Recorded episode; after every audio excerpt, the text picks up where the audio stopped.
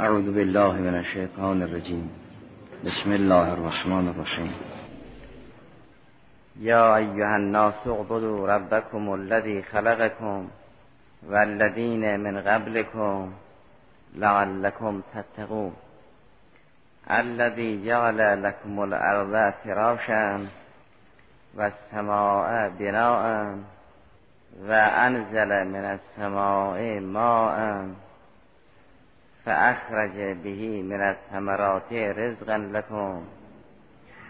فلا تجعلوا لله اندادا و انتم تعلمون. در نحوه هدایت قرآن کریم از هر گونه برهانی که انسان را به اون هدفش آشنا کند استفاده می شود گرچه خدای سبحان فرمود این قرآن هدن للناس است. اما خدای سبحان انسان را برای آشنایی به اون معارف از راه عبادت هدایت می کند و نحوه هدایت کردنش هم به اقامه برهان است که چیزی را بدون دلیل انسان نپذیرد. در صدر این کریمه فرمود یا ایها الناس اعبدوا. عبادت کنید. عبادت کنید ربی را که شما مربوب و در تحت تدبیر اویید اونگاه برای ضرورت این عبادت یا توحید ربوبی خدای سبحان پنج برهان اقامه فرمود که این براهین بخشی به آیات انفسی برمیگردد و بخشی به آیات آفاقی. گرچه سراسر عالم برهان وجود حق سبحانه و تعالی است. همه آیات الهی هست ولی در این قسمت به پنج آیه از آیات الهی اشاره فرمود که اول آیات انفسی است بعد آیات آفاقی. در بین آیات آفاقی هم اون برجسته ها و آیات مهم را ذکر فرمود. چون هر یک از اونها مشتمل بر چندین آیه درباره آیات انفسی فرمود اعبدوا ربکم الذی خلقکم. انسان اگر خود را بشناسد یقینا خدا را می‌شناسد. چه اینکه اگر گذشتگان خود را میشناختند یقینا خدا را میشناختند. و دیگر انسان به روش گذشتگان که مطابق با عقل و وحی نیست احترام نمیگذاشت. چون گذشتگان هم مثل انسانهای فعلی بندگان خدایند. بعد از اینکه اشاره کرد فرمود خدا شما و نیاکانتون را آفرید. به سه آیه از آیات آفاقی اشاره کرد. فرمود الذی جعل لکم الارض فراشا. این یک. و سماع بناء. این دو. و انزل من السماء ماء فاخرج به من الثمرات رزقا لکم. این سه. که اینها آیات آفاقی وجود آسمان وجود زمین وجود باران و بارش باران و پیدایش متکونها از دل خاک چه جماد چه نبات چه حیوان اینا آیات آفاقی هستند قهرن به مجموعه نظام اشاره کرد. سخن از انسان هست سخن از آسمان هست سخن از زمین هست سخن از موجودات بین آسمان و زمین هست. در این براهین پنجگانه به اجمال به مجموعه نظام اشاره شده است. اما آیات انفسی را بر آیات آفاقی مقدم داشت. زیرا انسان قبل از اینکه به غیر بپردازد به خود می‌پردازد. و اصولا انسان قبل از اینکه به غیر بپردازد باید به خود بپردازد. اگر در خیشتن خیش فکر بکند یقینا خدا را می‌شناسد. لذا فرمود الذی خلقکم که ناظر به آیات انفسی است والذین من قبلکم این هم ناظر است به آفرینش انسانهای قبل از ما که نیاکان ما و اجداد ما هستند تا به هست آدم سلام الله علیه منتهی بشود. بعد از بیان آیات انفسی آیات آفاقی را می شمارد الذی جعل لکم الارض فراشا زمین را برای شما یک فرش گسترده آفرید که بتوانید در روی او بیارمید. و سماع بناء این آسمان را به منزله خیمه و بنایی بر بالای سر شما قرار داد که بتوانید بین اون سقف و این سطح زندگی کنید. اگر آسمانی نباشد بارانی نیست. تنها زمین کافی نیست برای پیدایش و پرورش انسان ها لذا فرمود به انزل من از سماع ما موجودات بالایی سر شما. نور شما حرارت شما را تأمین می‌کنند که از اونجا زمینه بارش باران هم فراهم می شود و اگر باران نبارد چیزی از زمین نمی روید اگر معدن دل خاک است و اگر گیاه روی زمین است و اگر پیدایش حیوان هاست به وسیله بارش باران است. و اگر سما نباشد یعنی فضا نباشد یعنی منظومه شمسی به ستاره ها نباشد دیگه جا برای تبخیر و امثال ذالک نیست که بارانی ببارد. اونگاه در طی این آیات پنجگانه در حقیقت پنج برهان قام فرمود برای ضرورت عبادت. که خدای سبحان به عبادت مبدع غایی عبادت تقوا. چرا انسان خدا را عبادت کند؟ برای اینکه با تقوا بشود. در بحث های قبل هم اشاره شد که گاهی خدای سبحان به اون هدف متوسط اشاره می کند گاهی به هدف نهایی. مثلا اگر در سوره زاریات فرمود ما خلقت الجن و الانس الا لیعبدون. این هدف نهایی خلقت نیست. زیرا فرمود وعبد ربک حتی یعطی اکل یقین معلوم می شود هدف نهایی یقین پیدا کردن است نه عبادت کردن. انسان عبادت می کند برای اینکه به هدفی بالاتر از عبادت برسد. عبادت می شود هدف متوسط و اون یقین پیدا کردن می شود هدف برتر و شاید بالاتر از یقین پیدا کردن هم مقامی باشد که او هدف نهایی است. در این کریمه هم گرچه تقوا را هدف شمرد حالا لعلکم تتقون خواه هدف خلقت باشد خواه هدف عبادت خواه به زیل برگردد خواه به صدر آیه خواه آیه این باشد یا ایوه الناس اعبدوا ربکم لعلکم تتقون یا اعبدوا ربکم الذی خلقکم والذین من قبلکم لعلکم تتقون که لعلکم تتقون هدف خلقت باشد نه هدف عبادت. علا ای حال این لعلکم تتقون چه به صدر آیه برگردد چه به وسط چه هدف عبادت باشد. عبادت کنید برای اینکه به تقوا برسید یا هدف خلقت باشد. که ما شما را خلق کردیم برای اینکه به تقوا برسید در هر دو حال تقوا یه هدف متوسط است نه هدف نهایی. یعنی عالی ترین هدف انسانی نیست که با تقوا باشد. تقوا وسیله است که انسان با این وسیله به مقصد برسد. گاهی خدای سبحان از وسیله بودن تقوا این چنین یاد بکند که اگر شما متقی شدید به فلاح می‌رسید. گاهی میفرماید اگر متقی شدید به فوز عظیم می‌رسید. و جامع همه این تعبیرات این است که به ما میفرماید تزودو فان خیر از زاده تقوا. زاد مال مسافر است. اگر در این کریم تقوا را زاد می‌داند معلوم می شود انسان متقی هنوز بین راه است و مقصد نرسید. انسانی که سالکه است مادامی که بین راه است زاد و توش لازم دارد. فرمود تقوا زاد راه است نه هدف. پس اگر کسی متقی شد ولو به عالی ترین درجه تقوا برسد باید بداند هنوز بین راه است. این چنین نیست که تقوا عالی ترین درجه انسانی باشد و انسان متقی به مقصد رسیده باشد. عصر اضافی است نه عصر حقیقی. چون وقتی فرماد وعبد ربک حتی یأتی اکل یقین و در سور دیگر فرماد لو تعلمون علم الیقین لترون الجحیم معلوم می شود دیدن بهشت و دیدن جهنم و شهود لقای حق هدفی برتر. این چه نیست که انسان وقتی به عبادت رسید دیگر به هدف نهایی رسید. باید عبادت را اونقدر تکمیل کند که به یقین برسد. یقین را اینقدر شکوفا کند وقتی که در دنیا جهنم رو ببیند. که بشود ایمان به شهادت. بنابراین اگر در آیه محل بحث تقوا را هدف قرار داد معلوم شود هدف اضافی و هدف نسبی است نه هدف حقیقی و هدف مطلق و ذاتی. در پایان سوره آل عمران این چنین فرمود یا ایها الذین آمنوا اصبروا و صابروا و رابطوا واتقوا الله لعلکم تفلحون. اون گونه از عبادت ها را در کنار تقوا کرد. اونگاه هدف نهایی همه اینها را فلاح دانست. فلاح یعنی رسیدن. انسان تا از غیر حق کنده نشود به حق نمی‌رسد. اصولا فلاح بدون انقطاع میسر نیست. به یک کشاورز از اون جهت می‌گویند فلاح او اهل کندوکاو است.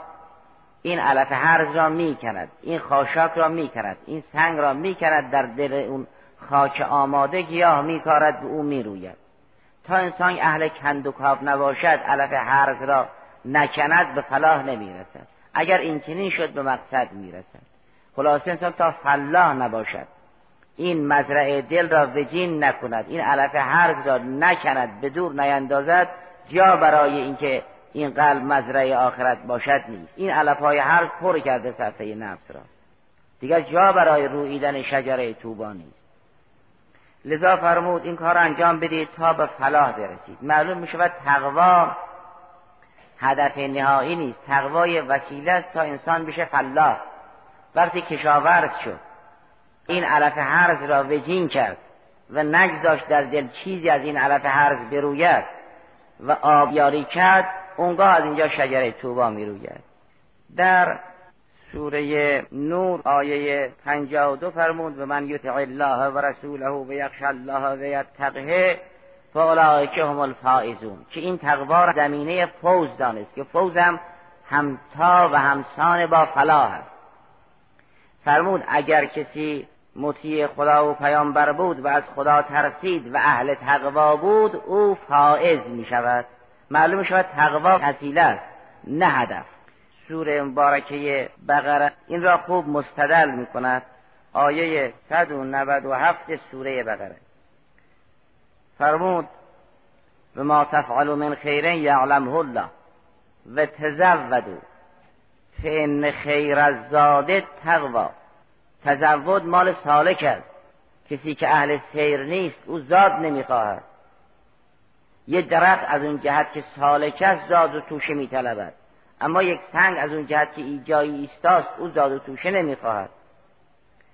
انسان مسافر است که زاد لازم دارد.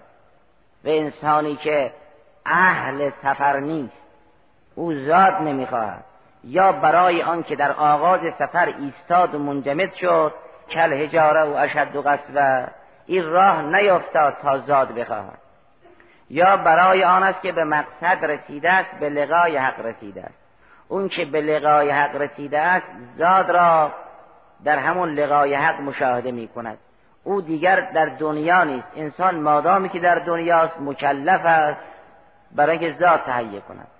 وقتی از این دنیا به عالم دیگر رهلت کرده است به جنت اللقا بار یافت اونجا دیگر جای زاد نیست. تا زنده است باید زاد تهیه کند. و اگر کسی اهل تقوا نبود یعنی مثل سنگ ایستاده است. کل هجاره. سنگ زاد و توشه نمی‌خواهد چون مسافر نیست. لذا اگر کسی اهل تقوا نبود قرآن او را مثل حجر میشمارد. یا بدتر از حجر. می‌گوید بعد از احجارن که از درون اونها آب میجوشد ولی از دلهای اینها هیچ خیری نمی جوشد کل هجاره و اشد و قصوه پس این که در سوره بقره فرمود و تزودو ان خیر از زاد تقوا نشان می‌دهد که تقوا هدف نهایی نیست. و اگر در آیه محل بحث خدای سبحان تقوا را هدف قرار داد یک هدف اضافی است نه هدف مطلق. این که فرمود لعلکم تتقون یعنی لعلکم تتقون ثم لعلکم تفوزون و لعلکم تفلحون ثم لعلکم تنانو که این تقوا زمینه است برای اهداف دیگر. چون هرگز زاد نمی‌تواند هدف باشد. و زاد مال مسافر است. و تزودو فان خیر از زاده تقوا یعنی بهترین سالکانی که زاد توشه دارند اتقا کن وقتی که اتقا شد به مقام کرامت اندالله می‌رسد. کسی که مسافر هست و بهترین وسیله رفتن را دارد پیش خدا مقرب است. انسان متقی مسافری است که زاد و توشه دارد.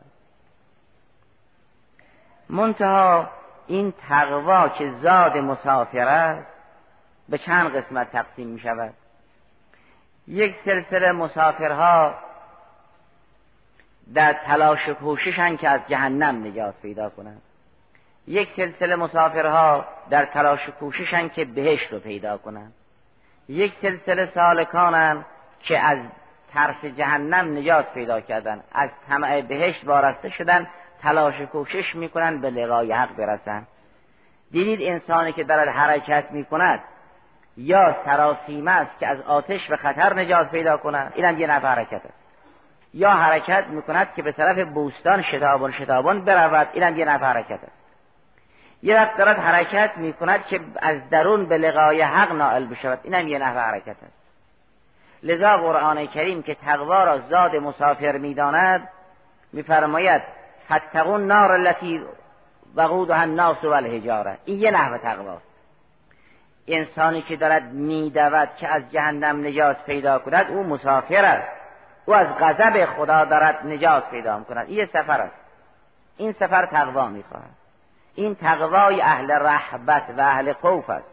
وقتقون نار التي اعدت للکافرین یا وقتقون نار التي وقود الناس و الحجاره و مانند عده مشتاقانه به طرف بهشت حرکت می‌کنند این تقوای اونها تقوای رغبت است. یعنی شوق بهشت.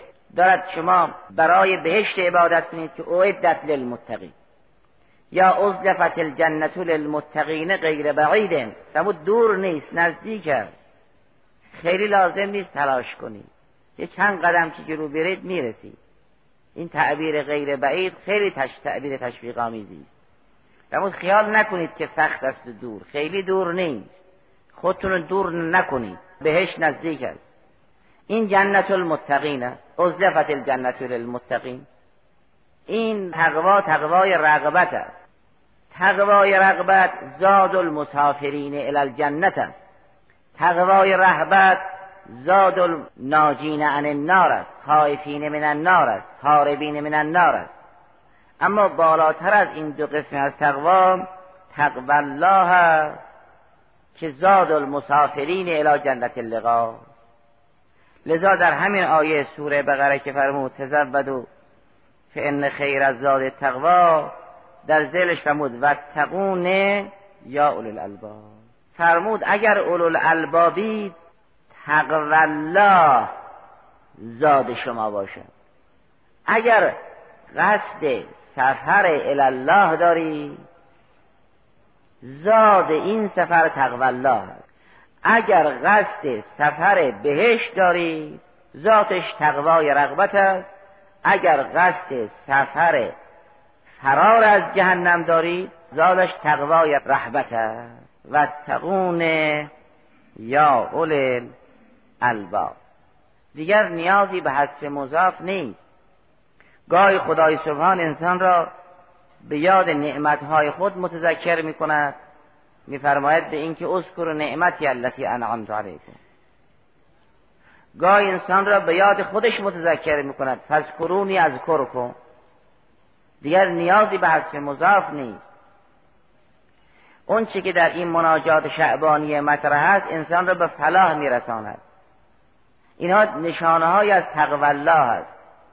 انسان تا از غیر خدا منقطع نشود که به خدا راه پیدا نمی کند این که در مناجات به ما فرمودند بگویید و خودشون هم این مناجات را انجام می‌دادم اللهم حبلی کمال الانقطاع الیک و اول ابصار قلوبنا ضیاء نظرها الیک حتی تخرق ابصار القلوب حجب النور فتصل الى معدن العظمه و تسیر ارواحنا معلقتا به عز قدسک. این نشانه تقوی الله است. اگر یک مسافری زادش این حد بود این به جای می‌رسد که در جمله های بعد به خدا عرض بکند خدایا وجعلنی ممن لاحظته فسیغ جلال کرد این مقام موسی کریم را انسان از خدا می‌خواهد. در حد ممکن. خدایا مرا به حدی برسان که یک نگاهی به او بکنی که او سیحه بزند و بیهوش بشود این را انسان از خدا می‌خواد. ممکن نیست کسی لذت مناجات حق را بچشد به دنبال غیر لذت حق برود. منزل الذی زاغ حلاوت محبت که فرام من که بدلا. یه قابل قبول نیست که انسانی لذت مناجات حق را بچشد به دنبال لذت غیر حق برود. این کدام مقام است که انسان از خدای سبحان می‌خواهد؟ بگیم خدایا یک نگاهی به ما بکن که ما بیهوش بشیم. اونو می‌خوای واجعلنی ممن لا حلته فسیق که این انسان می‌خواد. این میشه تقوی الله. این زاد مسافر الى جنت اللقاست خوندن این و عمل کردن این و حشر با این مناجات شریف زاد انسان است. در این کریمان فرمود و تقون یا اول الالباب. لعلکم تتقون جامع است چون تقوا مراتبی دارد. فرمود او بدو ربکم الذی خلقکم و الذین من قبلکم لعلکم تتقون. اگر عبادت سه قسم است تقوا هم سه قسم است. خود عبادت به نوبه خود مستاق از مصادیق تقواست منتها تقوا یه نفسانی که با این اعمال حاصل می شود این اعمال زمینه پیدایش اون ملکه نفسانی است به نام تقوا. اون ملکه نفسانی زاد المسافرین است. تا مسافر به کدام سمت بخواهد سفر کند؟ نه خودش وسیله است هدف نیست. نه زاد مسافر همون سرات است. در انسان گاهی به جایی می‌رسد که خود می‌شود عین زاد یعنی عین راه. اینی که امام معصوم سلام الله علیه فرماید نحن الموازین القیس انا میزان الاعمال نحن الصراط المستقیم. اینها که خودشون عین این واقعیت اما دیگران باید در پرتو این واقعیت ها راه پیدا کنند. معنای هدف نسبی این است که نسبت به گذشته مقصد است به نسبت به آینده زاد و وسیله. همین که خدای سبحان به این تقوا پاداش می‌دهد نشانه آن است که تقوا زادی است برای نیل به اون پاداش. و اگر خدای سبحان در بسیاری از این قسمت ها میفرماد و تقونه یا اول الالباب یا گاهی تقوا را به قلب نسبت می‌دهد. میفرماد من یعظم شعائر الله فانها من تقوی القلوب این نشانه آن است که بهترین ذات همون تقوای قلب است. تقوای قلب توحید خواهد بود که انسان در صحنه قلب چیزی جز یاد حق قرص نکند. در همین مناجات شعبانیه در فرازهای زلش آمده از خدایا اون توفیق را من بده که از ما سوای تو منحرف باشم و چیزی نخواهم و نطلبم. چطور سراسر عالم را وجه تو گرفته است و من هیچی از این وجوه نمی بینم مثل اینکه الان زهاست و اند زوال است سراسر این منطقه را آفتاب روشن کرده است ای انسان اعما هیچ جا را نمی بیند اگر سراسر جهان را وجه خدا گرفته است به انسان این وجه را نمی بیند به زید و امر تکیه می کند خب معلوم می شود نابیناست. او زاد ندارد که سفر کند. و تقون یا اولی الالباب. در بخش های دیگر این تقوای الهی را به قلب نسبت داده است. این نشان می‌دهد اون چه که سفر می کند قلب انسان است. زاد و توشه را انسان به مسافر می‌دهد. بدن سفر می کند یا قلب سفر می کند انسان با جانش سفر می کند نه با بدنش. این زاد را باید به اون مسافر بدن. مسافر انسان همون جان انسان است و همون قلب انسان است. لذا فرمود اگر کسی شاعر الهی را تعظیم کند به من یعظم شاعر الله فانها من تقوى القلوب. قلب که متقی باشد زاد و توشه دارد. وقتی زاد و توشه داشت خب سفرش آسان است. این سفر برای قلب اینقدر هست الا من اتى الله به قلب سلیم. یعنی مسافر سالم به مقصد می‌رسد. یا در جریان از ابراهیم سلام الله علیه خدا استدلالش این است از جا ربه به قلب سلیم. جا ربه آمد پیش خدا یعنی سیر را به مقصد رسوند. این قلب که سالک الله بود چون زاد المسافر که تقوا باشد داشت اینقدر این زاد او را آورد که از جا ربه به قلب سلیم این زاد و توشه را کم نیاورد. انسان اگر در بین راه زادش تمام بشود میماند. لذا فرمود اتقوا الله حق تقاته تا اونجا که شایسته تقوای الهی است خدا را بپرهیزید. یا اتقوا الله ما استطعتم. و اگر ابراهیم خلیل راهی این راه است سالک این راه است به مقصد رسید با قلب سلیم رسید. و قلب سلیم یعنی قلبی که با تقوا باشد. قلبی که با تقوا باشد سالکی است که زاد المسافر همراه اوست. اینقدر می‌رود تا به مقصد برسد. و در قیامت هم فقط همین گروه نجات پیدا می‌کنن. الا من اتى الله به قلب سلیم. اتى الله به حضور الله با قلب سلیم برود. این مسافری است که به مقصد رسیده است. وقتی مقصد رسید دیگر میآرمد.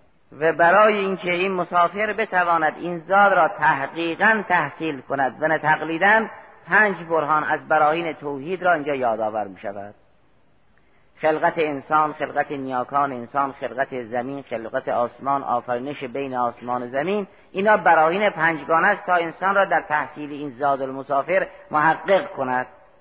یک انسان با تقوای محقق این زاد را تا آخرین لحظه حفظ می کند این تقواش تقوای مستقر است. گرچه در آیات دیگر براهین دیگر یاد شده است اما این پنج برهان اصاری بسیاری از براهین خواهد بود.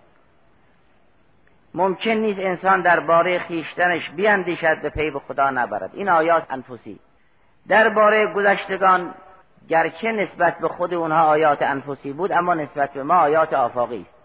یعنی ما اگر درباره نیاکانمون میاندیشیم و اونها را مخلوق خدا مییابیم برای ما آیات آفاقی است. گرچه اونها اگر میاندیشیدن نسبت به اونها آیات انفسی بود. زید وقتی در خیشتنش مطالعه می کند از آیات انفسی استفاده می کند و اما وقتی امر درباره زید میاندیشد از آیات آفاقی استفاده می کند چون زید برای امر جز آیات آفاقی است. گرچه زید برای خود زید جز آیات انفسی است. پس این که گفته شد این دعای از آیات انفسی است یعنی برای نیاکان اگر درباره خود میاندیشیدن آیات انفسی بود و برای ما اگر درباره خود بیاندیشیم آیات انفسی است. منتها چون ریشه پیدایش و پرورش انسان نیاکان اوست و نیاکان او از او جدا نیستن اگر درباره اونها هم بیاندیشد در حقیقت در تتمه آیات انفسی فکر کرده است. یه وقت انسان در باره انسان دیگر که هم عرض اوست میاندیشد. این آیات آفاقی است مثل مثال یاد شده. اگر زید درباره امر مطالعه کند این جزء آیات آفاقی است برای زید. ولی زید اگر درباره پدرش به جدش بیاندیشد به منزله آیات انفسی است. چون اینا یک سلسله ان زید محصول نیاکان و گذشتگان خود خواهد بود. اونها در پیدایش و پرورش زید نقش دارند. لذا انسان وقتی درباره گذشتگان خود میاندیشد مثل آن است که درباره تتمه یا مبادی وجودی خود بیاندیشد. ولی وقتی در باره افراد دیگر فکر می کند چون اونها هم ارزن در طول هم نیستن در رتبه علی و معلولی قرار ندارن وقتی انسان درباره دیگران میاندیشد در آیات آفاقی فکر می کند و نه آیات انفسی. اینها در بهره برداری و در تغذیه اثر دارد که خدای سبحان اون را در زید به عنوان آیات آفاقی اشاره کرده است. یه وقت زید پیدا می شود یه وقت زید پیدا شده ارتزاق می کند. زید اگر بخواهد پیدا بشود در نحوه پیداش زید وجود خود او هستی او نفس او و هستی و نفوس نیاکان نقش دارد. اما زمینی که به منظره فرش گسترده است و آسمانی که منظره خیمه ساخته شده است و بارانی که به وسیله او ارزاق تامین می شود اینها در نحوه پرورش زید نقش دارد نه در آفرینش زید. اینها به عنوان آیات آفاقی نقش دارند. زید وقتی خود را میاندیشد و نیاکان خود را میاندیشد در حقیقت دارد در یک شخص فکر می کند اما زید وقتی خود را می‌بیند و افراد دیگری که او را در تأمین معیشت کمک می‌کنند مطالعه می‌کند نسبت به افراد دیگر میشه آیات آفاقی. گرچون افراد دیگر در تأمین ارتزاق زید نقش دارند. جریان خلقت انسانی و اهمیت معرفت نفس را هم باز در پایان همین آیه دوم از آیات محل بحث اشاره کرد. فرمود فاخرج به من الثمرات رزقا لکم که باز مسئله انسان و انسان شناسی مطرح است. لذا میفرماد فلا تجعلوا لله اندادا و انتم تعلمون. گاهی انسان را به توحید امر می کند گاهی از شرک نهی می کند برای خدا شریک قائل نشوید. خواه خود را شریک خدا بدانید. بگویید من خودم کار کردم به اینجا رسیدم. یا دیگران را شریک خدا بپندارید. بگویید اگر دیگران نبودن اوضاع ما لنگ بود و مانند اون نه شرک جلی و نه شرک خفی. اگر سراسر جهان امکان وجه خدایان اینما تولو فسن به وجه الله یک مدبر است که دارد عالم را اداره می کند نه دیگران نقشی داشته باشند. این که ما بگوییم خدا حق است ولی وسیله لازم است این با توحید سازگار نیست. خدا حق است و خدا مسبب الاسباب است. از همون خدای مسبب الاسباب می‌خواهیم که وسائل را تأمین کند. می‌گوییم و قرب الیک وسیلتی من بین الوسائل. دیگر نمی‌گوییم خدا هست ولی وسیله ای لازم است. دیگر ولی بر نمیدارد. خدا مسبب اسباب است و تعیین کننده وسایل. انسان از خدا می‌خواهد که وسیله کار او را هم فراهم کند. لذا فرمود چه شرک جلی چه شرک خفی این با عبادت با تقوا با هدف خلقت سازگار نیست. فلا تجعلوا لله اندادا و انتم تعلمون. این و انتم تعلمون یا خطاب به مشرکان است که میفرمود شما که می‌دانید خدا این نظام را خلق کرد چرا غیر خدا را عبادت می‌کنید توحیدی در خلقت مستلزم توحید در عبادت است. یا نه خطاب عام است به غیر مشرکین هم میفرماید. و انتم تعلمون یعنی اگر به فطرتتون مراجعه کنید می‌دانید بالاخره شما نه خود ساخته اید مثل گیاه خودرو نه کسی مثل شما شما را آفرید. یه خالقی دارید. اگر خالقی دارید بالاخره باید حرف او رو اطاعت کنید. و باید او رو بپرستید. اعمالتون را به وفق دستور او موافق دستور او تنظیم کنید. این معنی عبادت است. فلا تجعلوا لله اندادا و انتم تعلمون. مطالب دیگری مربوط به این دعایی است که در بحث بعد انشاءالله. والحمد لله رب العالمین.